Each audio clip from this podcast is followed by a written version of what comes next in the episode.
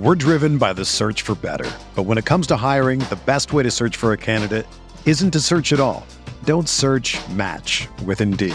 Indeed is your matching and hiring platform with over 350 million global monthly visitors, according to Indeed data, and a matching engine that helps you find quality candidates fast. Ditch the busy work. Use Indeed for scheduling, screening, and messaging so you can connect with candidates faster. Leveraging over 140 million qualifications and preferences every day, Indeed's matching engine is constantly learning from your preferences, so the more you use Indeed, the better it gets. Join more than 3.5 million businesses worldwide that use Indeed to hire great talent fast. And listeners of this show will get a $75 sponsored job credit to get your jobs more visibility at Indeed.com slash BlueWire. Just go to Indeed.com slash BlueWire right now and support our show by saying that you heard about Indeed on this podcast. That's Indeed.com slash BlueWire. Terms and conditions apply. Need to hire? You need Indeed. You are listening to Dove Valley Deep Divers with Erick Trickel and Lance Sanderson. Ball comes out of the hands of Newton. It's on the ground, picked up by TJ Ward at the four yard line. Von Miller did it again. On Overtime Media. Mile high hello, everybody in Broncos country. Welcome into another episode of the Dove Valley Deep Divers podcast. I am your host, Lance Sanderson, and joining me as per usual is my good friend and colleague. He is Mile High Huddle's senior NFL draft analyst, the one and only Erick Trickel. And like I just said, Erick, we are now less than a week away from the opening of the 2023 NFL draft. All of our hard work in terms of the scouting reports and stuff like that finally coming to a head. We're going to finally figure out who the Broncos are going to take next Friday, a week from today at number 67, 68 overall. Man, you getting excited? Yeah, I am. I mean, uh, been talking a lot with Chad, getting everything hammered out for the live draft shows and figuring that all out, getting the everything up and ready um, for my own personal board, which I'm hoping to tweet out probably next Tuesday or Wednesday. Which in that per, in those boards you'll have links to every single scouting report that we have up. All by that time, 412 of them are going to get done, um, either written by me or Lance. Um, so it's a lot of work in that final stretch. Still have a few scouting reports to get out there that we're looking at getting up by the end of by um, Tuesday evening, um, Wednesday morning, and then just getting the the board out there and all that, and just having my last basically 10 months of work be finished and then i get a little go on a little vacation i get to go down to uh, go going down to utah then i'm going to be driving over to um, colorado and seeing some family seeing our guest from last week going to his wedding getting a nice vacation and then and when i get back I get another little bit of a break, and then it's all right back to it. Starting everything with the draft for next year, getting everything ready for the season. So I'm I'm ready for it to be over because I'm ready for the break. I am exhausted. I don't blame you, man. Like you said, 412 um 412 scouting reports, guys.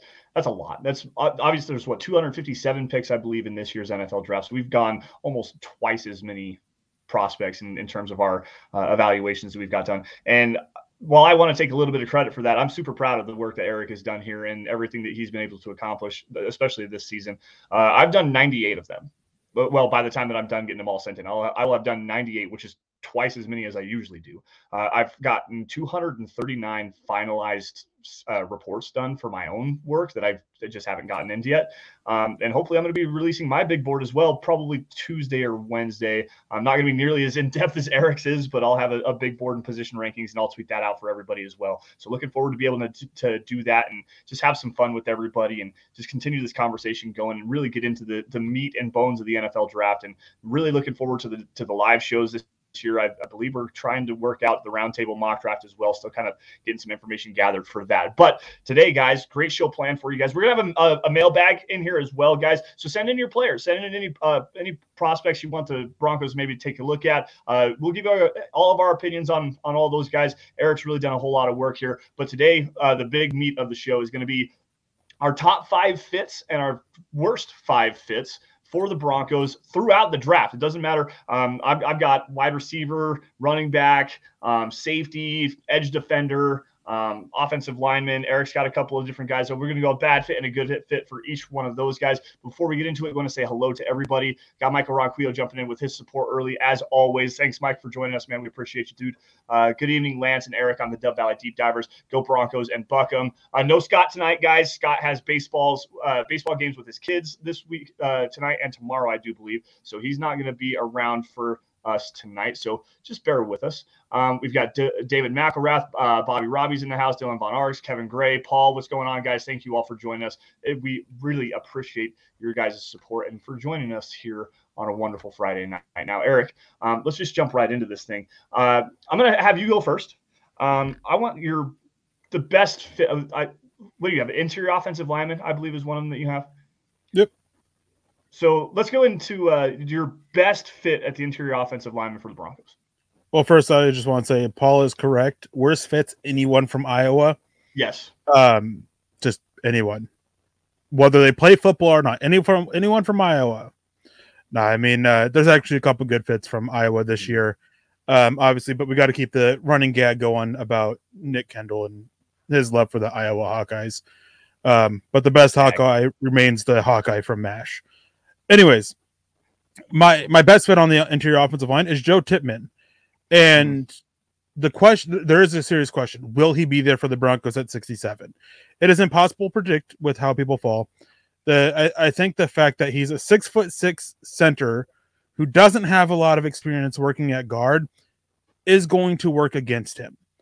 I also think that the fact that there is some sh- uh, shoulder surgeries in his history, um, which is a concern for offensive linemen. Not all injuries are equal for different positions, but shoulders that and knees, those are pretty bad ones for uh, offensive linemen.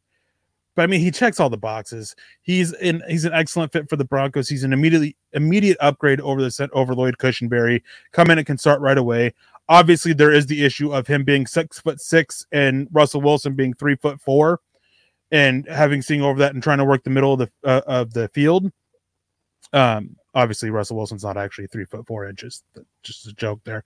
Um, but it's a so so that is a bit problematic. But the way the Broncos have built this offense and have made it quite clear they want to run the ball. Mm-hmm. And Joe Tippmann is a great run blocker. Mm-hmm. I mean, and you won't have the concerns you have with Lloyd Cushenberry, Cushenberry when it comes to running the ball from him. So I think that he, he's the best fit if he happens to be there. I don't think it's likely he falls there, but if he does, it would be hard for me to not stand up on the table and and stomp my feet and scream for him to be the pick. As for my worst fit on it, Jovaughn Gwyn. He, he's a guy who's going to be moving from guard to center. He's way undersized. He, I think he came in at just about six foot one, barely. He doesn't have great length, around 30 inch arms there, which mm. isn't great for his center position. He's smart and tough, and he can fit the scheme well, but it's not a guy who's going to come in, be a starter right away. It's not a guy who's going to come in and really compete for the starting position, even. He's not going to be serious competition for Lloyd Cushenberry for it. He's got a lot of work to do. Um, he's praised for his intangibles and everything, which is great. But for me, if I'm drafting somebody on tier offensive line, I am wanting somebody who can come in, start right away, or compete right away for the starting center job. We're driven by the search for better. But when it comes to hiring, the best way to search for a candidate isn't to search at all. Don't search match with Indeed. Indeed is your matching and hiring platform with over 350 million global monthly visitors, according to Indeed data, and a matching engine that helps you find quality candidates fast. Ditch the busy work. Use Indeed for scheduling, screening, and messaging so you can connect with candidates faster. Leveraging over 140 million qualifications and preferences every day, Indeed's matching engine is constantly learning from your preferences, so the more you use Indeed, the better it gets. Join more than 3.5 million businesses worldwide that use Indeed to hire great talent fast. And listeners of this show will get a $75 sponsored job credit to get your jobs more visibility at Indeed.com slash BlueWire. Just go to Indeed.com slash BlueWire right now and support our show by saying that you heard about Indeed on this podcast. That's Indeed.com slash BlueWire. Terms and conditions apply. Need to hire? You need Indeed. I haven't seen Joe, uh, Jovaughn Gwyn yet, so I'm not going to comment on him. But I have some stuff on Tippmann. Like you said, he had uh, double double shoulder surgery. Uh, uh, labrum surgeries on both of his shoulders. Um, like you said, six foot six, so natural leverage issues are a big concern with him. But for a guy that big, 6'6, 315, I think is what he is, somewhere around in there, uh, he moves really well. Like he's a really good puller. He plays with a lot of power. He's a good pass protector. There's some issues with his hand placement at times that I see. And I heard some speculation. This was from Trevor Sikkema um, on, on his podcast a, a, few days ago, talking about how when he gets out and he extends his arms, he gets his arms on the outside. So he's wondering if maybe it's some of that shoulder issues that he's having. And maybe it hurts to have that, that have that good proper hand placement because it hurts on that shoulder. So that's a concern to me. But in terms of everything else you said, and like I said, he's a great mover. He's super powerful. He's a great run blocker. He'd be an immediate upgrade over Lloyd Cushenberry. If he's there at 67 or 68, the Broncos definitely need to be taking a look at him. Um, I'm going to go Yeah, over. Some, go ahead. real go ahead. quick. Um, with the whole shoulder thing, that is something that I noted for him. I'm actually working on his scouting report along with some of the other in, top interior offensive linemen right now, hoping to get that up published tonight. Um, it'll be about 11 p.m. midnight Mountain Standard Time. Um, but that is something that I saw, and I don't, I, I don't want to say it's because of the injury because honestly, we just don't know. That is, as you said, purely speculation on it. And there are times, especially when he's getting outside and pulling, that he will bring it up and he will drive, get under the uh, the breastplate of defenders and drive them back with his his arms tight inside. Mhm. But the issue with it being on the outside is that he struggles to get defenders out of his chest when they get in there. And Mhm. when you're playing to the outside of the frame, you're open, you're keeping your chest open and from right away. So if he had the recovery ability um, to get defenders off his chest, I wouldn't be as concerned about it.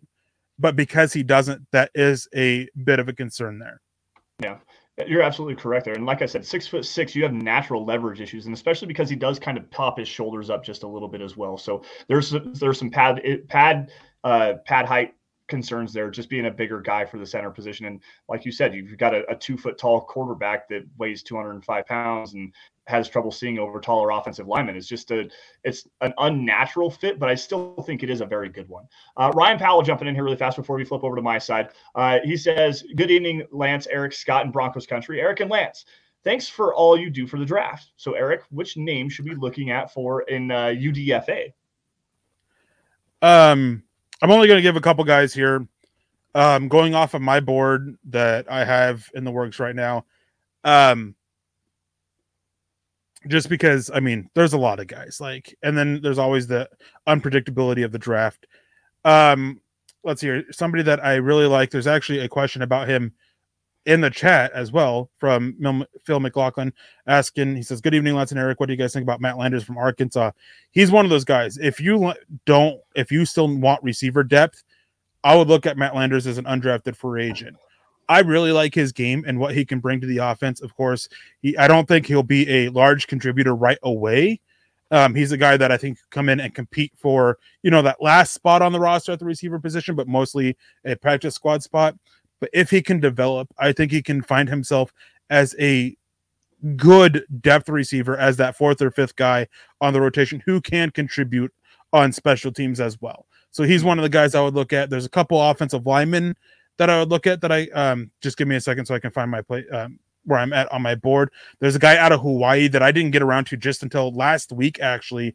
Um, Ilm Manning, dude, fits the scheme extremely well. Powerful, solid movement skills, a lot of technical issues. Going to be older as a rookie, um, and just I think he's got I think he's got a ceiling to where he could end up a starter in the NFL, and a pretty solid one. I think his best spot is a reserve offensive lineman, um, versatile guy who can play um, either guard spot but it's just a lot of development to get there. There is a lot of mechanical and a lot of technical issues with him that you got to get around to developing and improving on him. A guy who I think was going to get drafted, another receiver, um, is Michael Jefferson out of Louisiana.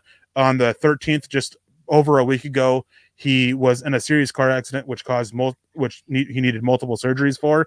Mhm. He is a guy that I would look at based off his tape, at least bringing him in, seeing what he could do, because he was getting fourth, fifth round chatter before the car accident. Now it's a thing of he might miss a good portion of his rookie season as he's recovering from these surgeries. Um, Yeah, so those, those are a few guys, and I, and there's quite a few others as well. I mean, not a great class, but there are some positions that have excellent depth, and some guys are going to fall.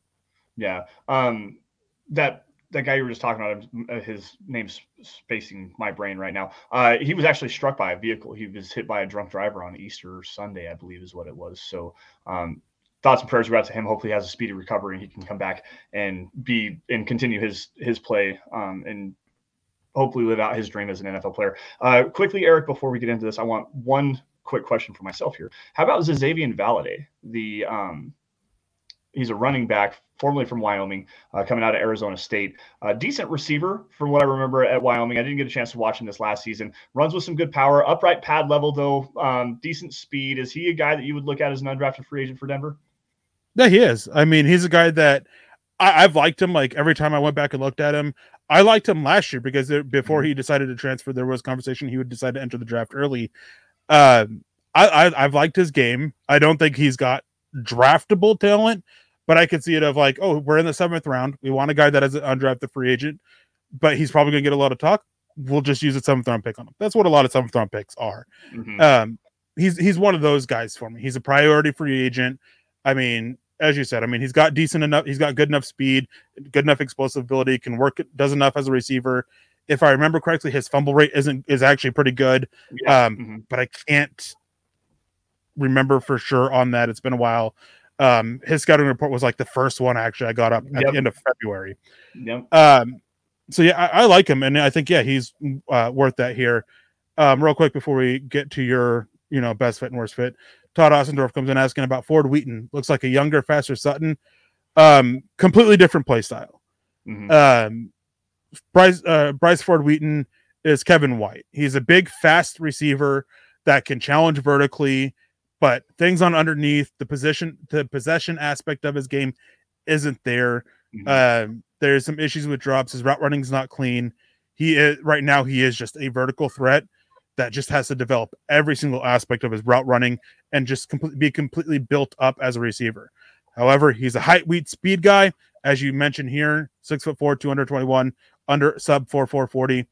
He's got the tools and traits to work with, and he's got the things that you can't teach you can teach him to be a receiver. You can't teach him to be six foot four, 221 with a sub four, 440. Absolutely. And the something that really helps a lot with Bryce Ford Wheaton is his contested catch ability. And I think that's where Todd was going with uh, with his Courtland Sutton comparison there. Because Bryce Ford Wheaton, if I remember correctly, caught like 14 out of 18 contested catch scenarios um, in jump ball situations this year at, at, West Virginia. So that's that's a big, big aspect of him. Like you said, 6'3, 220, 228 or whatever the hell it was, 4'3, 840, um, height, weight, speed guys. That's a that's a great um, great prospect profile at least. So he has the caught, ability to be there. He caught six of 14 this year. Really? Uh, okay. So then I'm I must be thinking of someone different than because I, I heard that on a on a cast today, and I, I, swear it was Bryce Ford Wheaton. So I do apologize for that, guys.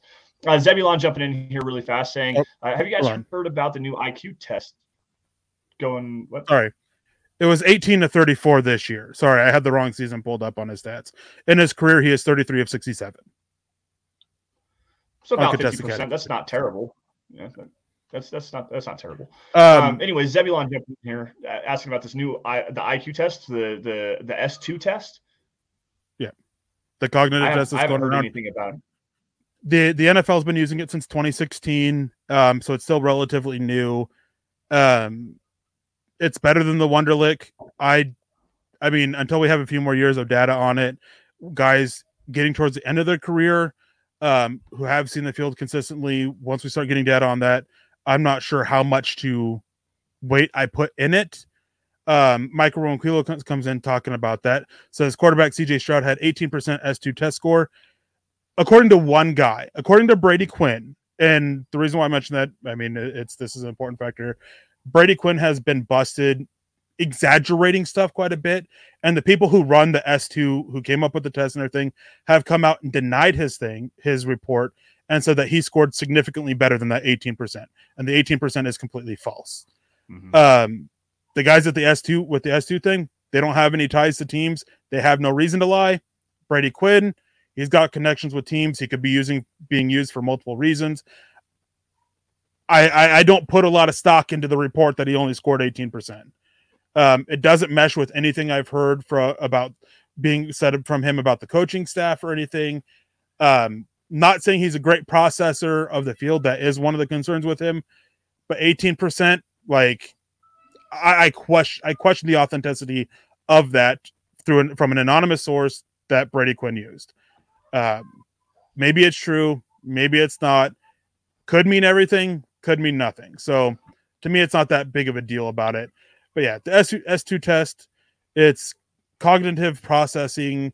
Um, one of the one of the questions on one of the things on it is you have six cups on there. You know, it's that old game where you have to follow the ball, follow the right ball, and figure out where it ends up. You know, follow the cups, whatever that game is called. Mhm. There's like six cups, and you have to follow it. Like that's that's part of it. Um, it's sorting through information and everything like that. hmm It's a it's a cool test, and the early results of it are good. Um, it is so far it is a 28.7 i think is what it is um predictive ability when it comes to career passer rating which i have a bit of a flaw or issue with that hmm um but it's still new. And one thing too on this is nfl teams every single year are coming up with new analytics coming up with new tests new just a bunch of new things to help them try to get an edge on scouting prospects. A lot of them don't last for more than a couple years if that. Well see the s2 test the fact that it's been around since 2016 already that, that's a positive sign for it but it is just one element of the whole scouting process of it Yeah, I'm not familiar with it, so I'm not going to comment on that. But I do know that there's a lot of people really um, discrediting what Brady Quinn was saying. He also came out with another report about CJ Stroud not attending the the Manning Passing Academy, which has also like, been him down With, it's yeah, exactly. Like consider the source here, guys. And I I've never really been a huge fan of Brady Quinn, so take that with a grain of salt. But at the same time, like if you're gonna go out there and be debunked over and over and over again, you've lost pretty much all credibility to me. Real- So real quick this is a funny comment Aki, but just to be clear here the s2 test it's not an iq test mhm. Um, so it's not a thing of that he would struggle to spell his name. Still funny. Um, that's what the Wonderlic was. The Wonderlic was an IQ test that was extremely flawed. Players, Mhm. coaches, NFL teams absolutely hated it. Mhm. Um, it was a thing that came up years ago and just has been hated ever since. And they've done away with that. Yeah. Um, this is about processing and cognitive re- cognitive cognitive reason- reasoning and things like that. And as Todd Arsendorf says, uh, even though we've been talking about it a lot, I don't really don't care about Shad one way or the other. We have no shot at him regardless. That is true. I mean, he is projected to be a top 10 pick at the very least. Mhm. Um, the only reason why he's worth talking about, and this is what I said in my scouting report on him, which just went up. There's a good chance he ends up in as a divisional opponent. The Mhm. Raiders are looking at the quarterbacks. They've been linked heavily with CJ Stroud and Anthony Richardson. Mhm. So it's still worth looking at them because maybe we'll end up having to face them in, in this next season a couple times. Yep. So, um, but you're right. As for the Broncos, as for the what the conversation tonight, CJ CJ Stroud, it's not a big part on it. So, Lance, with that, what is I don't remember. I don't know what your first position is that you're going to here, but who's your best and worst fit at worst fit at whatever position is you're going to? Well, I'm going to grab this comment. We were talking about wide receivers just a second, so it made it kind of a natural transition before we went into the S2 testing. But Todd Osendorf also comes back and he says, uh, Marvin Mims, wide receiver from Oklahoma for me, please. That right there is my best fit for this Broncos team at the wide receiver position in this draft class. The reason why I say that is because they are looking for speed, reliable speed. And Marvin Mims can haul ass, dude. Like this dude is a super, super good athlete. He's a quality route runner. And in fact, if you ask the guy, which I mean, why wouldn't he say this? He claims that he's the best route runner in this draft class, which is far and away from anywhere close to the truth. Jaxon Smith-Njigba does exist, people. But Marvin Mims to me, like I said, he, he's more reliable than KJ Hamler. Um, he really shrunk down his drop rate from his uh, from his sophomore to his junior season, and he. Uh, like I said, he's just an elite athlete at the position in terms of taking the top off of the off of the defense. He'd immediately be an upgrade over KJ Hamler because you have that reliability with him. So to me, that's the best fit for the Broncos at the wide receiver position. And in terms of a guy that is not a great fit, uh, A.T. Perry, the wide receiver from uh, Wake Forest, uh, bigger, taller, lankier guy, good length and stuff like that But the Broncos already have a couple of guys like A.T. Perry. And not to say that he's a possession receiver. I think he's more closer to Bryce Ford Wheaton than he is Courtland Sutton or Tim Patrick. But they don't need another big guy. They don't need another guy that's just that, you know, that height, weight, speed, go down, deep threat guy. They need a guy that can work over the middle of the field, runs better routes than A.T. Perry, has a lot better athleticism than A.T. Perry, and just brings that dynamic speed threat. And you could use uh, Marvin Mims as a gadget player too. He has several carries uh, to his name in terms of jet sweeps. They threw him the ball a lot on screen plays and stuff like that. He's just a more versatile wide receiver, and to me, that's the best fit. Yeah, I mean, I looked at the wide receivers, and there are about six or seven that I can make the argument for as being the best fit at wide receiver, mm-hmm. and there's like 15 I can make the argument for being the worst fit. Mm-hmm. Marvin Mims was one of the guys that I would put make the argument for as the best fit. A.T. Perry is one of the guys that I'd make the argument as one of the worst fits.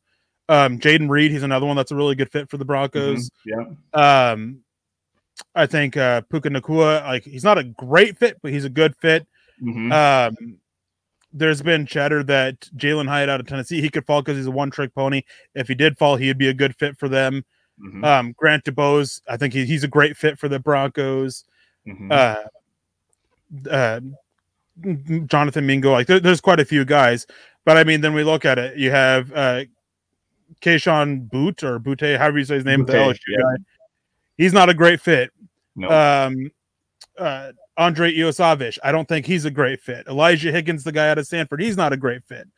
Um, Cedric Tillman, another guy who they think is fault. I think he's a fine fit, not a great one. Um, Jalen Wayne, the nephew of, I believe, of Reggie Wayne, he's not a great fit. So there, there's a lot of guys that they, there's great fits, there's bad fits at the wide receiver position. So it was just thinking of there was a lot of play, different ways that I could go. Now I know we've talked about this quite a bit here. Who do you like better between Tank Bigsby and Israel Abanikanda? Thank you, Keith Brugman, for the the question here. Thanks, Keith. We appreciate you, man, and it was a pleasure to join you and Albert on the on your guys' podcast, the Denver Broncos roundup a couple weeks ago. So thanks for joining us again, man. Uh, man, this is a hard one. Um, probably Abanikanda. Uh, I, I I think he's a better fit for what the Broncos want to do because he's a really good receiver. Not to say that Tank Bigsby's a bad receiver, but he's not as good of a receiver as Abanikanda is. And I think Abanikanda has that home run speed that Bigsby just doesn't have. Bigsby's a little bit bigger of a player. He's more powerful, but with the lightning and, and thunder dynamic that you want to have, just that change of pace back with Javonte Williams, if he comes back healthy, Abanikanda is the better fit for what the Broncos need, in my opinion, at least. Yeah, I don't disagree. I think that Abanikanda, he's got – he's got more of that home run ability mm-hmm. with it. I don't think he's a consistent home run threat, but he brings more of that explosive playability. He brings more as a receiver. Um, I do like take Bigsby quite a bit as well, but he makes the sense if they don't want that that explosive ability from the running back position and they just want power on top of power on top of mm-hmm. power. Mm-hmm.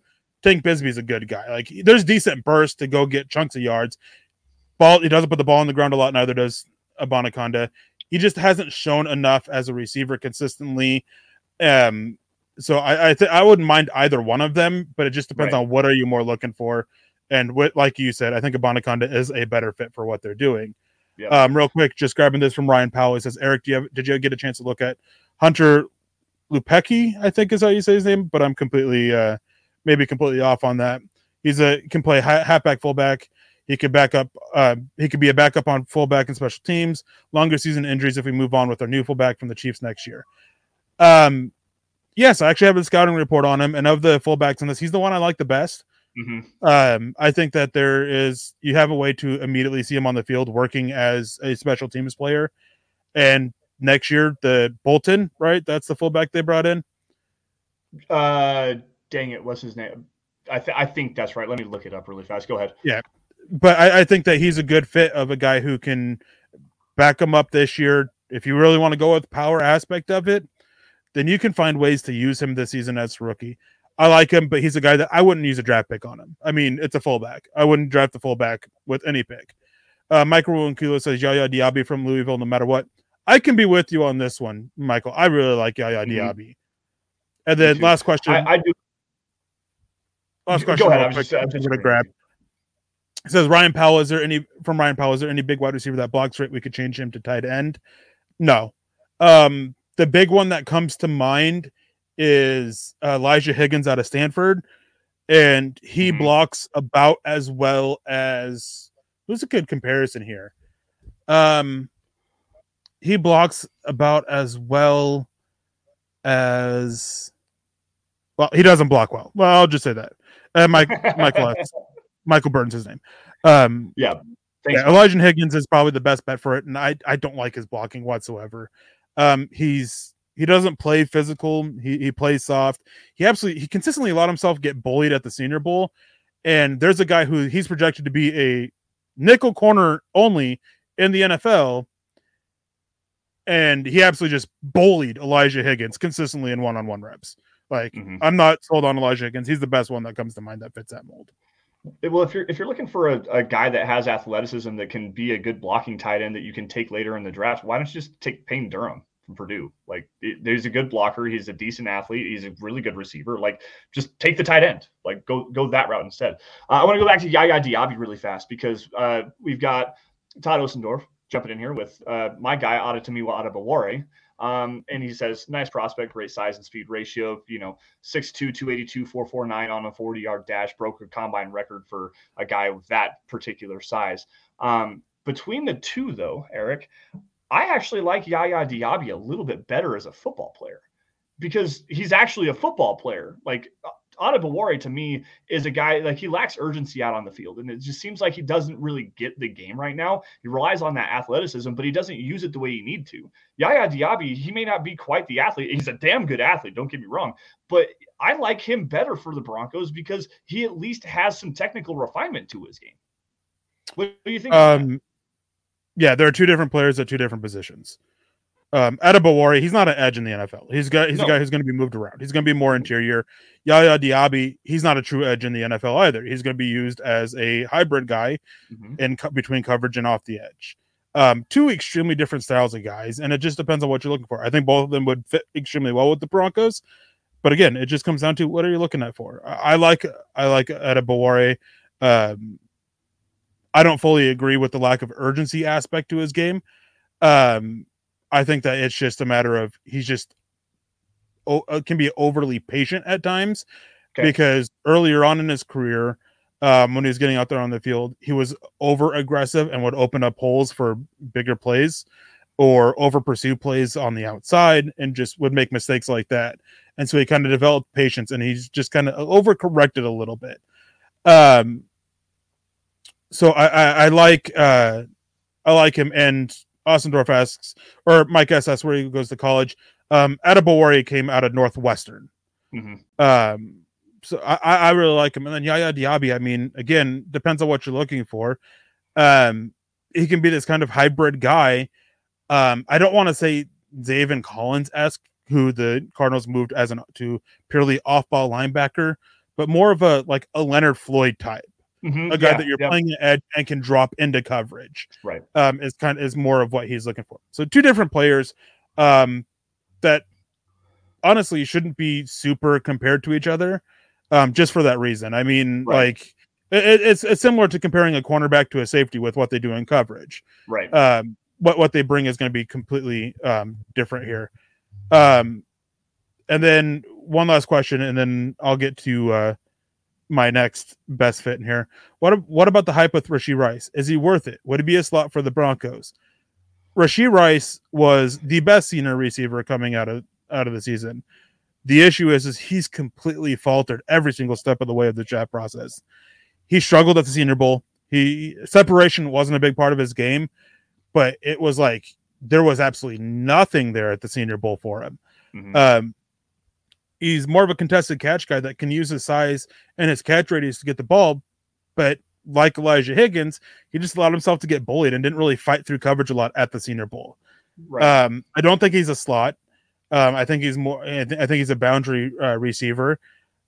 One thing I do like about him, dude's feisty as a blocker. He will bring it every mm-hmm. single rep as a blocker. There is no doubt about that. There's no doubt about his physicality. I like that to his game, but he is falling a little bit. Um, if I'm looking for a receiver, receiver for the Broncos, again, it's what they seem to be looking for as well. They want explosive playmaking ability, and mm-hmm. that isn't Rice. No, it, it's not.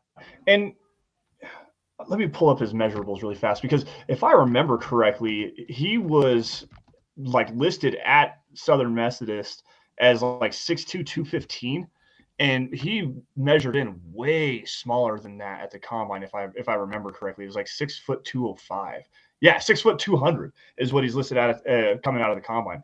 So for a guy that likes to play with size he doesn't have size. Like he's not a bigger receiver. And six foot 200 is plenty fine you know but he plays like he's 6'4 215 like he plays like a bigger receiver than he actually is, and he just doesn't have that ability, and it's not consistent enough on his tape. You would like to see a little bit more explosiveness out of his game, but he just doesn't have that either. So I, am with you, Eric. I, I, think he does bring that dog mentality as a blocker, and I think he's fine in contested to catch situations. But when you're at that small, at that at going into the, the NFL level and trying to play with that kind of physicality, that's a not really a red flag to me, but it's concerning. So to me, I'd rather go with a guy like like Marvin Mims, like I said, uh, that is a true slot receiver that does have that explosive playmaking versus the uh, ability, the versatility to put the ball in his hands and take it to the house from pretty much anywhere.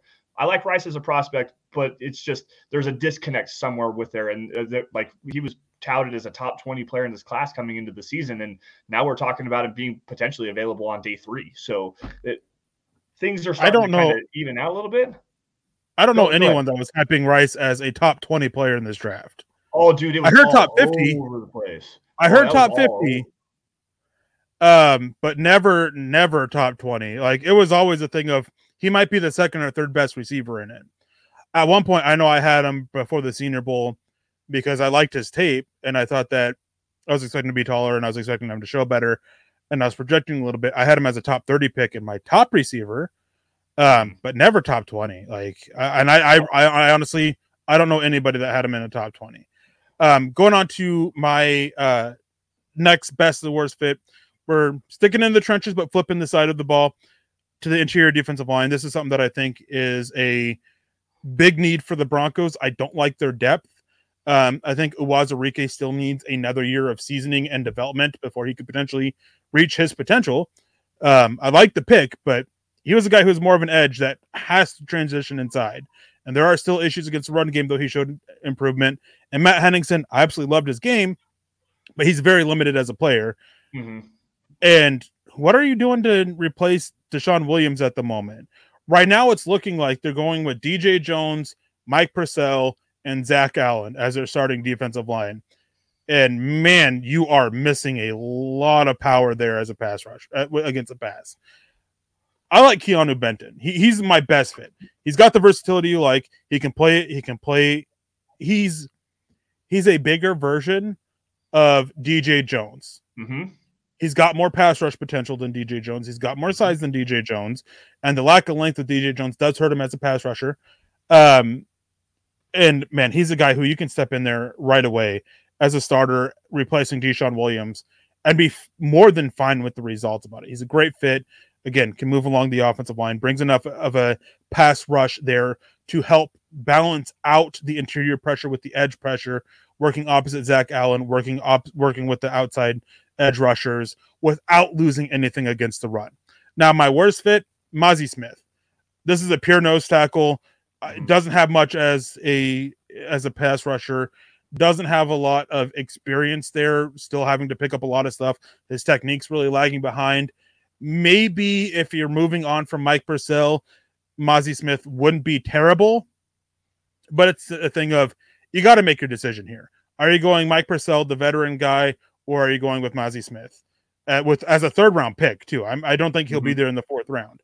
Um, so that part of it goes into me as well. It's just the value. It's not there for me in, in the third round with Smith, even if you do get rid of Mike Purcell. So that, that's why Mazi Smith is my uh, worst fit there along the defensive line.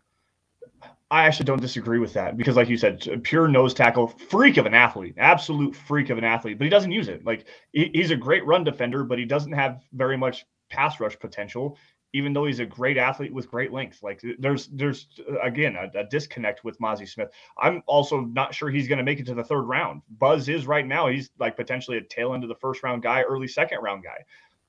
I don't like I don't like the fit. I also did though just get done writing up Keanu Benton scouting report. I'm sending that to Eric tonight. Hopefully that will be up here tonight as well, maybe a little bit after midnight or something like that. So make sure you guys keep your eyes out looking for that. Um, we got Gary Palmer jumping in here with a $20 super chat off the top rope. Thank you, Gary, for your donation, man. We definitely appreciate that and love your support, man, as always. Saying, hey, Lance and Eric, just, just some support, guys. Good show. Go Broncos and buck them. Thank you, Gary. We definitely appreciate you on that. I'm going to stay on the same side of the football here, and actually in this the same level of the defense here. I'm going to go to the edge defenders. Um, the Broncos, we all know, have a lot of speed guys. Um, there's Randy Gregory's a speed rusher, Baron Brown is a speed rusher, Nik Bonitto's a speed rusher, Jonathan Cooper's a speed rusher. None of them have ass that can play that seven technique in the running game. We've talked about it multiple different times. We talked about this guy that I like as probably the best fit for the Broncos, and Felix Anudike-Uzomah, the uh, edge defender from Kansas State. He's long, he's powerful, he plays with a good base, he's a really good run defender, uh, very productive as a pass rusher, had 13 and a half sacks this last season. Um, I, I, like the way that he plays the game. I think there's some versatility too. He can play that five technique if you want him to, can play outside to the seven. I think he can also play inside as a three tech if you want to in the uh, in like a sub package, like a NASCAR package, and kind of help penetrate the interior of the pocket. I really like the fit for the Broncos there. Felix Anudike-Uzomah at 67 would be a great fit for me. And a guy that I like as a player, and I, I, really wish that if he went undrafted, the Broncos would get an opportunity to take a look at him. I don't think he's going to make it past about the sixth round. This is Eku Leota, a guy that I talked about a couple weeks ago, uh, the edge defender from Auburn. The reason why he's not a great fit is because he's a speed rusher. He's not very good in the running game, and the Broncos have a lot of those guys already, like I just mentioned. I think there's some development that you can get with him. Uh, I believe he came off of an injury um, had a torn pectoral muscle coming out of Auburn this last season. So there's uh, injury concerns there as well, which is causing him to fall a little bit. But I think that he has he's shown the ability to keep his outside hand free and play with good leverage in the running game. So I think you can kind of develop him there. But as of right now, the injury concerns, the fact that he's limited to a speed pass rusher only right now, just makes him a bad fit for me. Um. Yeah. I mean, I don't. Uh. I don't disagree with those. Um, I also have Edge, and I'll just go ahead and go through that real quickly. And I was between Felix and my guy for it, and I'm glad I went with Zach Harrison instead. Um, I think one of those two guys, like I like Zach Harrison a little bit more. I think there is a lot more tools to work with when at, working as a pass rusher. Um, and I think that he is a little bit more consistent as a run defender than Felix is. But I mean, either way, you can't go wrong. They both can kind of do the same thing there um, for you. Um, Todd Osendorf says Byron Young or Zach Harrison. Um, I like Byron Young, the Tennessee edge rusher, not to be confused with Byron Young, the Alabama interior defensive lineman. Uh, I like him. I don't love him. And I think what he brings to the table is much of the same of what the Broncos already have. Mm-hmm. Uh, my bad fit at edge, Isaiah Foskey. Talk about a guy who hasn't lived up to lived up to the hype. I mean, the dude is so stiff in the hips. He's got to be a straight up guy but he doesn't have the power to consistently be a straight up mm-hmm. guy. So I mean, it just it's a questionable fit. I hate. I, I don't want to speak in certainty here. Obviously, I Isaiah Foskey can end up being an excellent edge defender in the NFL. I don't see it. He is a guy that when I watch when I watched him at the Senior Bowl, when I watched him over my, you know, my reevaluations that I period that I had in March, um, he was a guy that I looked at and I'm like, man, he's he's going to hang around because of the pedigree, mm-hmm. but he's essentially going to be out of the NFL in three or four years. Like, and every time I watched him, so something like the tight hips, like there's not that much there in his arsenal. He can struggle at the point of attack at times. Like, it's just so many concerns with him. Now, cleaning up a little bit out of the chat, well, we have Iggy Dragon just just quickly on on Foskey, you said that you had Felix Anudike-Uzomah as one of your good fits, and you're glad you went in another direction uh, with Zach Harrison as your good fit. My other bad fit was Isaiah Foskey. I'm glad I went with that Leota because he was the one that was like, uh, man, I'm just I'm not with it, dude. Speed to power conversion with the guy that's like 240 pounds and he's got good length. He's like you said, he's got the pedigree. He's the all-time sack leader at Notre Dame, but like it, it, he's super stiff. He doesn't have a, a whole pass rush arsenal. His his his whole arsenal is literally a long arm and leverage. Like that's it. He doesn't have bend. He doesn't have any swim or spins or anything like that. So I'm I'm with you on that. Bad fit.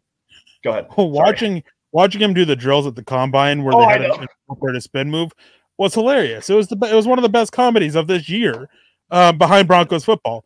Um, anyways, Icky Dragon comes in. Tight end Darnell Washington from Georgia is a freak. He is yes. like absolute freak. Um, Jordan Battle is he a good fit? He's a fine one. Um, I, I, wouldn't, you know, go out there and pound the table for him. Um, except I might because this safety class is kind of bad. Um, really is. had to change my language there before I said something I'm not supposed to. Benjamin Flores. Howdy, gentlemen. Thank God it's Friday. Sean Payton is one long-winded dude and great at saying a whole lot of nothing. Can't imagine him, Wilson, him and Wilson chopping it up, talking in circles. Um, yeah, to be an NFL head coach, you have to say a whole lot without saying nothing. It's Mhm. one of the qualifications you have. Um, you have you have to be able to do it. Um, every coach does it. I, I mean, it's a thing of like you want to say things to get people to talk about and keep fans coming in and watching and paying attention without giving away anything that you want to do. Um, it's a lot of keeping things hidden from other teams, a lot of secrets and stuff like that. It's it's NFL coaching. It's being a general manager. It's anything in the NFL. If you want to work in the NFL, you got to be great at saying a whole lot of nothing while you're saying a whole lot. Mhm. Um, Todd Ossendorf, Darnell Wright has a chance to fall to us at 67. Anchored the D line as our nose tackle. Um, are you talking about moving him from tackle or guard from the offensive line to the defensive line? Um, because I'm not doing that. Not at his size. Like I'm going to sit there and if I'm running a power gap scheme, I'm plugging him in a guard. Um, but there are character stuff coming up about him. Um, that I could see him fall and everything. Um, but I still don't think he falls to the Broncos personally. Um, even with the character stuff around it. Um, Tossador Ossendorf says real quick, what round does Mazi Smith go? Could the Broncos try and get the nose tackle they lack? They don't lack a nose tackle. They have Mike Purcell, and as I said, I think Mazi Smith goes somewhere in the mid late third round. So little early for that third round pick, not there for that fourth round pick, and he doesn't ish- interest me a whole lot for the Broncos personally. I'm surprised that you just said that the, they they don't need a nose tackle because they have Mike Purcell. I'm so proud of you right now. I really am. oh, well, I mean, man. until he's until he's off the roster, right, right, right. like- I, I know, I know, I know. if they were if they're going to cut him, they would have done it already. Mhm. Um, they don't have a thing of injuries last year before he was able to keep himself cemented on the roster with the preseason or with the training camp and preseason he had. So I mean, like he's there, like he's their nose tackle. Yeah. How about Siaki Ika from Baylor? Todd jumping in here again. Um, I'm going to start off on this one. Super athletic, but he doesn't play to that. He's got a very inconsistent motor. I I liked him a lot more in 2021 than I did in 2022. There's a reason why he is having a precipitous fall from grace. There were a lot of people I know from earlier in the year, just like Ryan Roberts, Trevor Sikkema, guys at the Draft Network, they were saying Siaki Ika, early second round player. He's to be lucky to get drafted before the fifth round, in my opinion. He's super limited because he doesn't play to that athleticism. He's like I said, he's so hot and so cold. Um, he doesn't bring you a whole lot as a pass rusher, although he can do that. And he just gets moved off his spot.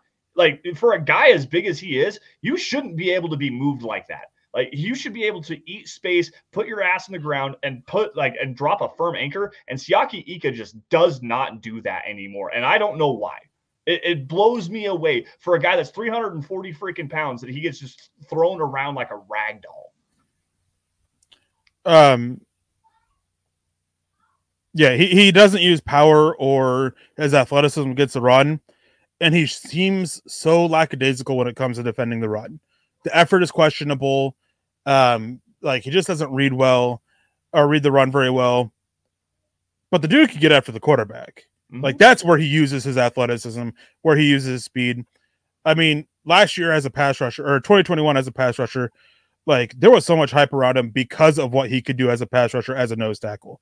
Mhm. Didn't carry over, kind of fell fell off a little bit, but Baylor kind of changed things up a little bit on the defensive front, which may have hurt That's him. fair. That's fair. Um, so it kind of hurt there. But I mean, it's just the thing of like when you want your nose tackle, run defense is the priority, pass rush is the second aspect of it. And Siaki Ika is the complete opposite of it.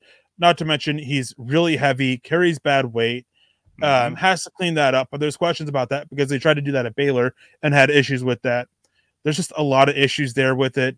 And I mean, there's guys I think that you can look at for the nose tackle position that you can have later that not necessarily will be better than Ika would be, but just make more sense from a value standpoint um, than using a fourth or even fifth round pick on Ika when you only have five picks in the first place. yeah. Um, couple more before we get back to this, even though we have to get out of here soon. yeah. Um, Michael Ronquillo, I hope to keep the golf cart upright. Quote from Sean Payton yesterday during the press conference. Thoughts? Um, I'll pass this off to you. I don't know anything about the golf cart. Like I've seen it mentioned. I don't know what happened. I don't care. Um, so I I, I really don't know. I, I didn't watch the press conference today. I don't know what the full quote is. I don't know anything about the golf cart. Like I'm completely in the dark here. It's dumb. So Russell Wilson and Justin Simmons were, and a couple other Broncos players were out in um out in Littleton the other day, and they were golfing, and somehow they managed to flip a golf cart over into one of the sand bunkers. Now the story is that Justin Simmons was driving the cart, and he was looking for his ball, not paying attention to where he was going, and accidentally rolled the cart non-story. It's literally like the stupidest damn thing I've ever seen. And it's just to me, I think that this is one of those situations of everyone piling on Russell Wilson because that's who the story was about. Everyone was saying, "Oh well, Russell Wilson out here being a dumbass again." Like, like to me, no. Like, leave it alone, guys. Stuff happens. It was an accident. he didn't get hurt. Nobody got hurt. Everyone was fine. Why is this a story? And Michael, it's Lance isn't ranting at you about it. Just to be no, clear, we no, appreciate no, the question. He, he's ranting about the other people who are making this a thing, the other uh, analysts and write and writers and stuff like that that ha, that apparently are making it a thing. But I, yeah, yeah I don't know anything about it. I, if anything, based off of what Lance just said, I'd say it was probably just a tongue in cheek comment from Sean Payton about it. It, it um, really was. That, that's kind of how I see it. Mm-hmm. Um, and so yeah, real quick, I'm going to rattle off my last three real quick, and then I'll pass it off to you. Um, my last three positions, I have cornerback. I think Corey Trice is an excellent fit. Cover one, cover two man, cover three that the Broncos are going to be running under Vance Joseph. He is a natural fit. He's a big physical guy and he can use it, just not consistently. And I just want to see improvement with there, which you you can improve that. Getting him around Patrick Surtain, who has the same kind of questions. I mean, like Damarri Mathis and his physicality. It's just a th- there's so much to work with. As for a bad fit, Kyu Blue Kelly, this is going to be a press defense. They're going to press their corners quite a bit. That's not his strength.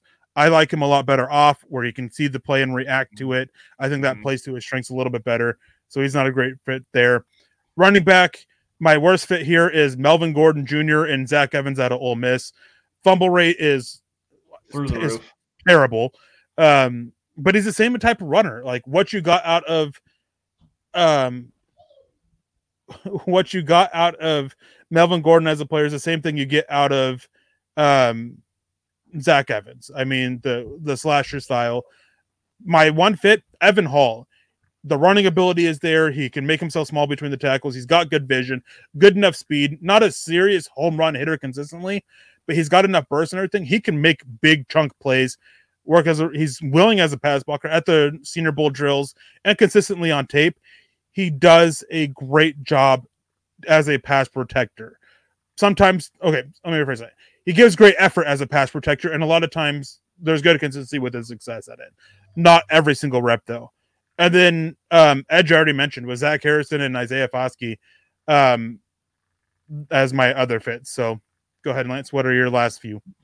Uh, last few that I have here, I also have some running backs for you guys. My good fit and a guy that I really like for the Broncos, and because he brings a lot of versatility as a receiver, uh, Kenny McIntosh out of Georgia. He's a decent pass protector as well. Really good speed, got some home run ability to him, nice size. Uh, but the thing that I really liked about him is I'm not going to compare him to Alvin Kamara, but I'm going to say that the Broncos could use him very similarly to that. Get him out in the get him out in the flats, get him out on swing routes. He's a really good wheel route runner, good angle route runner over the middle of the field. He catches the ball really well. Um, I, I, think he uh, can work a little bit better and develop some more strength. He doesn't really finish runs the best, but I mean, for a lightning and thunder kind of aspect, you know, you, you want to have that guy that you can put out there on third downs. He can still run the football between the tackles for you, and he's just a really good receiver. I like that fit a lot. Um, another, so for the bad fit of that, uh, Mohamed Ibrahim, the running back, I believe I got his name right, uh, from uh, Minnesota. Uh, it's not that I don't like the talent. I think that he can do pretty much everything that you want. It's just he's 25 years old right now. He's got a lot of miles on his tires, and he's got injury concerns out to wazoo. And with the Broncos right now already having Javonte Williams, they don't need another injury prone running back. Um, at safety, I, I really like Sydney Brown from Illinois, and I think he'd be a really good pair with Justin Simmons because they can do a lot of the same things and just make that that defensive front more versatile. Sydney Brown may not have the the range that you need to have for a single high safety, but he can play with the double high. He can come down around the box. He's a really good tackler, and something that really stands off the the, the tape for him is the fact that it's not really off the tape, but it, it also off the field here. He's a great leader. He gets his guys lined up out of the Senior Bowl, he was helping guys line up. He was coaching players uh, off on the side after they got done with their rep, trying to help them with their technique and everything like that. That's a guy that I really like as a good fit for the Broncos. Um, in terms of a bad fit, Brandon Joseph from Notre Dame. A lot of the same things as Sydney Brown in terms of coverage versatility and stuff like that. Great ball skills, but the dude can't tackle to save his life. He literally could not stop a running nose if he tried. He's a horrible tackler out in open space, and that's just a bad fit for what Vance Joseph likes to do with the safeties. Um, and to finish this out here, going to flip us over to the offensive line here really fast. A couple of guys that are looking tackle guard versatility, but I think that swing tackle is a big need for this team. The Broncos obviously have Garrett Bolles. They have uh, uh, Mike McGlinchey, they brought in from the San Francisco 49ers in free agency, but they lost Calvin Anderson. They lost Cam Fleming in free agency. So they need to have a guy that has some right and left tackle versatility. And to me, that guy is Warren McClendon out of Georgia. Uh, he played on the right and left side. Georgia did this really weird thing where they kind of rotated their guys through and whatnot. They'd have uh, Broderick Jones and Warren McClendon on the field, and then they switch, take Broderick Jones off for a series, put Warren McClendon at le- left tackle, and then they bring Broderick Jones back on and take Warren McClendon off. So he showed that ability to play in on both sides of the offensive line. So I think you got a good swing tackle versatility there. Good power, fits the scheme, decent length, um, and a, a, fairly decent athlete. The bad fit for me, and the reason why I say this is because I don't think he has that left tackle versatility. Uh, so he's not going to be that swing tackle for you. He's probably going to slide inside the guard with a lack of power. Wanya Morris from Oklahoma. I like the player, just don't like the fit. That pretty much rounds out yeah. what I have there. Um, my one concern with Kenny McIntosh is the fumble rate. Um, yes that's that's been a big part of my evaluation for running backs this year is fumble rates. Um, obviously, it's not make or break with the grade, but after Melvin Gordon and the issues we had, want to avoid that. One out of hundred is the ideal. It's that's the minimum I'm looking for. It's from what I've heard, it's the minimum that teams are typically looking for. And Kenny McIntosh is like one every 70, mm-hmm. um, which is just my concern there. But the rest of that, I agree with for the most part. Um, I probably flip Wanya Morris and Warren McClendon personally. Um, I think that Morris has a little bit more to offer to work on the outside than McClendon does. Um, both of them, I think, could do it, but and I think Morris. The, the issue with both of them is I don't think either one of them is the best scheme fit for this for what the Broncos are doing. Uh, Michael Ronquillo comes in with a couple comments here saying always fun talking Broncos football and the NFL draft. It is. It's absolutely we absolutely love it. We love to do it every single week. This is my favorite time of year, despite yeah. being so exhausted and then Michael Ronquillo says, without Lance and Eric on scouting NFL draft pick prospects, there is no NFL draft. Hey, we appreciate Thank that. You. I mean, there's a, there's a lot of great guys out there. So uh, who who scout the draft? I mean, Dan Brugler, he's one of my go-to guys that I always do. Um, whenever he makes an opinion on a player, I listen to it. Um, mm-hmm. I mean, it doesn't change my opinion, but if it's disagreeing, disagreeing, I may go back and check my evaluation on it too. Mm-hmm. Uh, Mike guess who's the top center available available? For me, it's John Michael Schmitz. I know that there are a few teams that have um, Joe Tippmann as a top guy as well. So it's mm-hmm. a it's a bit of a difference there. Jeffrey Baker, do you guys think a trade would happen on draft night involving KJ or Courtland? I think it's entirely possible, Lance. Mm-hmm.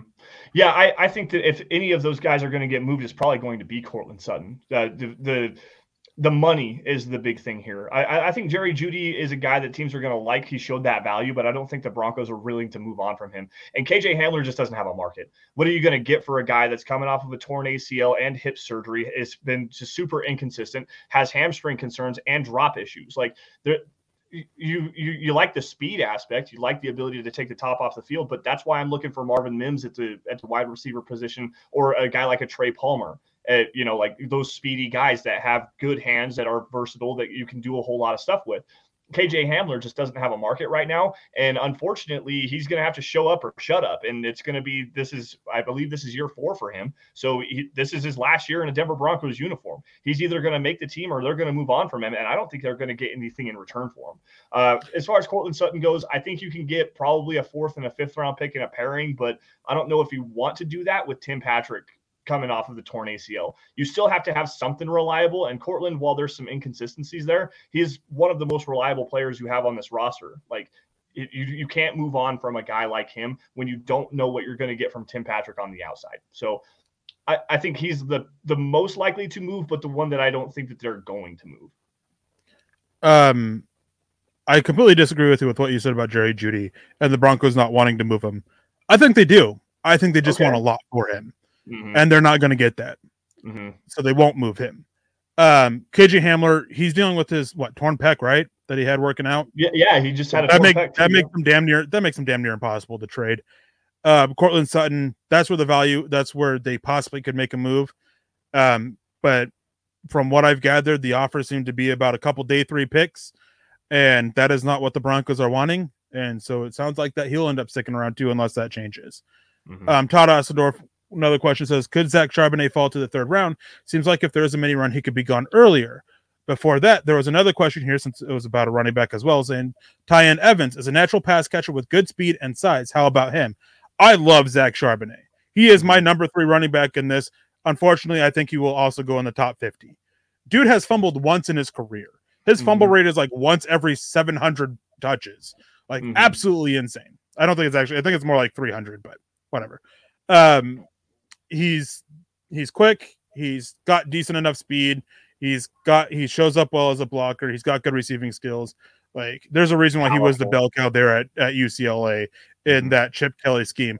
As for Tiyon Evans, the dude has 11 catches in his career. He has 164 total attempt, uh, rushing attempts and has put the ball on the ground four times. Again, fumble rate, that's a huge issue for me. Three of those fumbles came in 2022 after he transferred from Tennessee to Louisville. Um, he's a guy who he's drawn quite a few penalties, missed a didn't force a, a large amount of missed tackles. He's a guy that maybe as an undrafted free agent, I take a look. Definitely not wasting a draft pick on him. Um, he's a guy that I think maybe you can look at him and come up as a a third round pick. And also, too, I mean, he faced some tough competition and completely failed. He fell flat on his face against tougher competition. His best game he had, I believe, was against like James Madison, um, some small school like that. That was his best game of the season, and where he picked up literally almost over one fifth of his rushing yards on the season.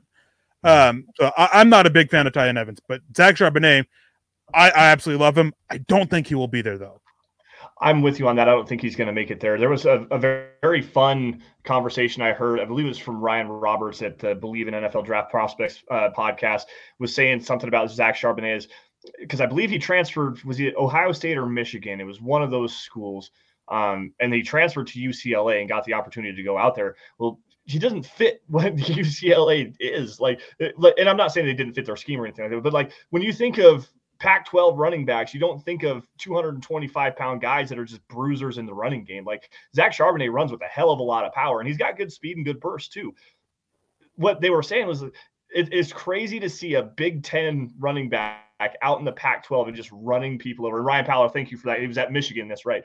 It, like you don't see those guys like that out in uh, out in the Pac 12, and it, you, you could tell you could tell bigger, more powerful back out there like that. He was running dudes over all all over uh, the tape at UCLA. So I, I like him a lot. I'm with you, Erick. I think he's probably going to go in the top. I, I don't know about top 50, top 60 though. He's definitely not going to make it to the Broncos. Well, I guess I shouldn't speak in absolutes here because that's never a good thing to do. But I don't envision him making it to 67 or 68.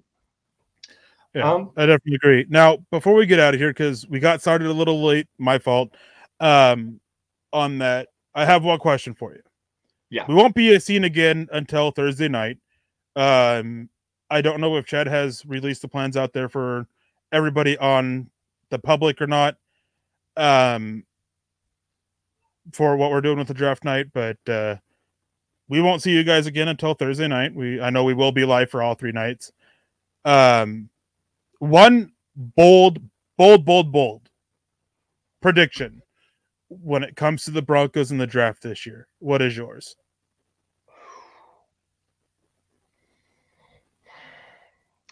Should I play into James Campbell's like heartstrings here and just tug on him a little bit and say that the Broncos are going to trade up and take Hendon Hooker?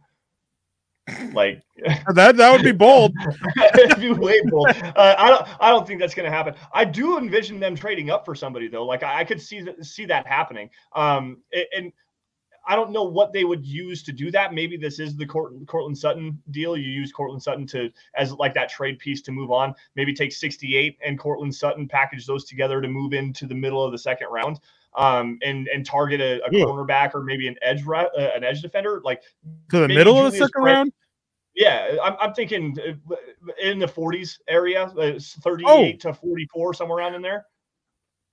I think what, you're getting. You think? I don't think you're getting above 55. Okay. Courtland well, Sutton's value is not there. Like well, the, the right, value right, of right. trading receivers this year has been made very clear. It's mm-hmm. not there. Um, and then 68, like, so let me rephrase that. Maybe you can get to like closer to 50. Yeah. in the 40s, like, I, I, don't think okay, you're breaking yeah. 40. You're probably now, right, but let's say let's say that like like uh, Julius Brents, the cornerback from Kansas State, is falling. And, oh, I'm not sure. You shouldn't trade up for a corner this year. It's such a strong uh, class. It is. It is. But like that's that's the kind of what I'm what I'm looking. Yeah, I, at. I, I, get, it, I get it. And I asked for bold. It's a bold. It's a bold prediction. Um, now, real quick before I give mine, um, Todd asks, "What do I think about NFL Draft Buzz?" Never heard of it. Um, no idea about it. Um, so I I don't know. Like I just I've never heard of it before. Is is that the website, Todd? I, I think I know what you're talking about. NFLDraftBuzz.com. I I think I think that's what that is. Get back to us really fast. Go ahead. I'm going to go the complete opposite of you. I don't see the Broncos trading up from the third round. I think if they trade up, I could see them trading up out of from the sixth round or the fifth round or something like that. I could see that. I don't think I don't think they have the ammo to move up from the third round into that second round. I don't think they mm-hmm. do, and I don't think they will. I don't, and I think they know that. Um, my thing is, is I think they trade down in the uh, trade down in the third round at least two times, maybe three, while keeping one of 67 or 68, most likely 67. As in, they trade down from 68 to like 72 or 73, something like that, somewhere in there, or between 70 and 75. Get a get another day three pick or two, and that trade down again, you know, about 10 picks or so, get an extra pick, and then make one more trade, staying in the top 100 and then get an extra pick and kind of restock that pile up. So then later on, as I mentioned earlier, just a couple seconds ago, then trade up with that fifth or sixth round pick and packing those up. Maybe even that fourth round pick, getting a little bit higher or getting back into the end of the third round, mm-hmm. doing something like that. Um, well, right. That, that that's that's my bold prediction. I think they move. I think they find a way to move around the board a good amount with this, even with five picks, mm-hmm. and that they still walk away making at least seven draft picks. I, I could definitely see that. It, it's bold for sure. I, I guess my one question to you is: Do you think they trade both sixty-seven and sixty-eight, or do no. they just trade one of those no. picks? Just one of those. That, that's what I said. It's like while keeping two or two or three moves in the third round, while keeping one of sixty-seven or sixty-eight. Oh, I, I, missed that part of it. I'm sorry. I was uh, uh, reading. Yeah, I, I, would rather keep 67. That's the guy that you've you know you've identified and go get him. Um, Todd jumps in and says, Yes, it's a draft prospect website that shows analysis. I've seen it before. Been there just to kind of draw some names um, and get kind of an idea of what the class is. Some of their their ratings are wonky, but they, they do a good job of keeping um, like the all the statistics and stuff like, like, that. Erick, if you get an opportunity, you might check it out and just see what you think. Um, I I much rather use Lance Zierlein, Dane Brugler, uh, Daniel Jeremiah, guys like that. Uh, the Draft Network, I'm friends with a lot of those guys over there at the Draft Network, so um, I, I, like to go to those for the majority of the stuff that I need. Um, but the NFLDraftBuzz.com, it, it's all right. It's at least another good resource. It's better than Walter Football. so yeah, real quick, last question here. Since we're going with this, Keith Brugman asks, "Who do other teams get that we pass on by trading down three times?" Uh, that's a good question, and it could just be like maybe the board doesn't fall the way at, at 67 and 68, and while the Broncos still want a corner, none of the corners they have fits fits their scheme, is on their board, whatever the case may be, but another team has them on. Someone like, um, let's say here, uh, Kyu Blu Kelly, maybe he's on the board at 68, and some team really wants him because he fits what they do. They're, they play a lot of off zone coverage. Kyu Blu Kelly, he's a good fit for that, but that's not what the Broncos do. It's situations like that. Um, maybe a maybe Blake Freeland, a guy who I view as a good scheme fit for outside zone, heavy outside zone scheme maybe he's there on the board and some team wants to get up on him because after him, in my opinion, there's not much left on, in the tackle room. But for the Broncos, who are going more power gap, he's not a great fit for him. So so maybe that's another thing. So it's Mhm. definitely options and the thing of every team only has maybe about 100 to 150 players on their board. A lot of them are off because they don't fit the scheme, because of character issues, because of medicals, whatever the case is, they're not on the board. But just because one team doesn't have them on the board doesn't mean another team does. Um, Mhm. So it's just one of those things about that. Um, base case comes in with who is your oh no burrito picks at 67, 68. Um, Hendon Hooker, going back to James Campbell. I had this whole conversation with him privately. Uh, but no, I, I think James I think Hendon Hooker will be gone by then. Um, I don't really know. Like, honestly, like with the names that have been linked to the Broncos, went those Oh, in that range, one. none of them stand out as a oh no pick for me. The the one, and I I watched this tape again today, and I'm not just I'm so unimpressed with how raw he is and the inconsistency with his hand placement and his motor and stuff like that. It, Gervon Dexter from Florida, I like. I'm just not a fan of his at all. Like, I will first reach through is this slow. computer and I will slap you. I'm I'm not a fan, man. I'm just not a fan. Man, I I, I, lo- I love like long defensive linemen, six foot Uh-huh. six. oh Like, yeah, oh yeah. There's Give me that all day. I'll I'll work on his how he's five seconds late off the snap. I'll I'll work on that stuff. Like it's one of those things. Like, give me the traits on the Yeah. defensive line, Mhm. and he's got Mhm. those traits. Anyways, guys, we gotta get we gotta get out of here. We are past the mark where we're supposed to be. Sorry again for getting so late. Uh, getting up started so late. Um, I hope you guys have a wonderful weekend, and Lance will sit here and send us off and everything. And I can't wait till the draft. And I hope to see you guys in the draft room Thursday night, Friday night, and Saturday. And Saturday will be a long one. Hope to see you guys there start to finish.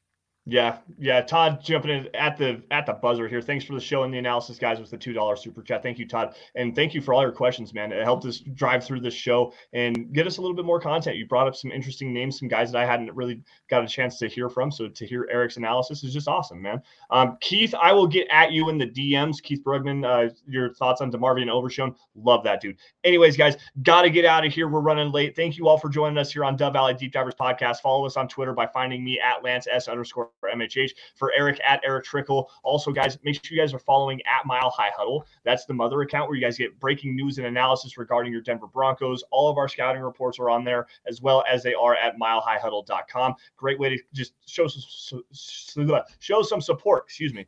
Uh, if you guys uh, aren't financially able to do so and, and support the show with super chats or go to the merch store or whatever that may be, subscribe wherever you guys are watching this YouTube, Facebook, Twitter, Twitch, doesn't matter. Apple Podcasts, Spotify, like, give a five star rating. And if you love it, please share it and get it in front of as many uh, Broncos fans as possible. Because without you guys' support, we couldn't do what we do best. And with that, guys, um, Erick, you already got your last words. I'm going to say goodnight to everybody. You all stay safe and take care. Have a great rest of your uh, weekend. And as always, go Broncos. We'll see you guys next week.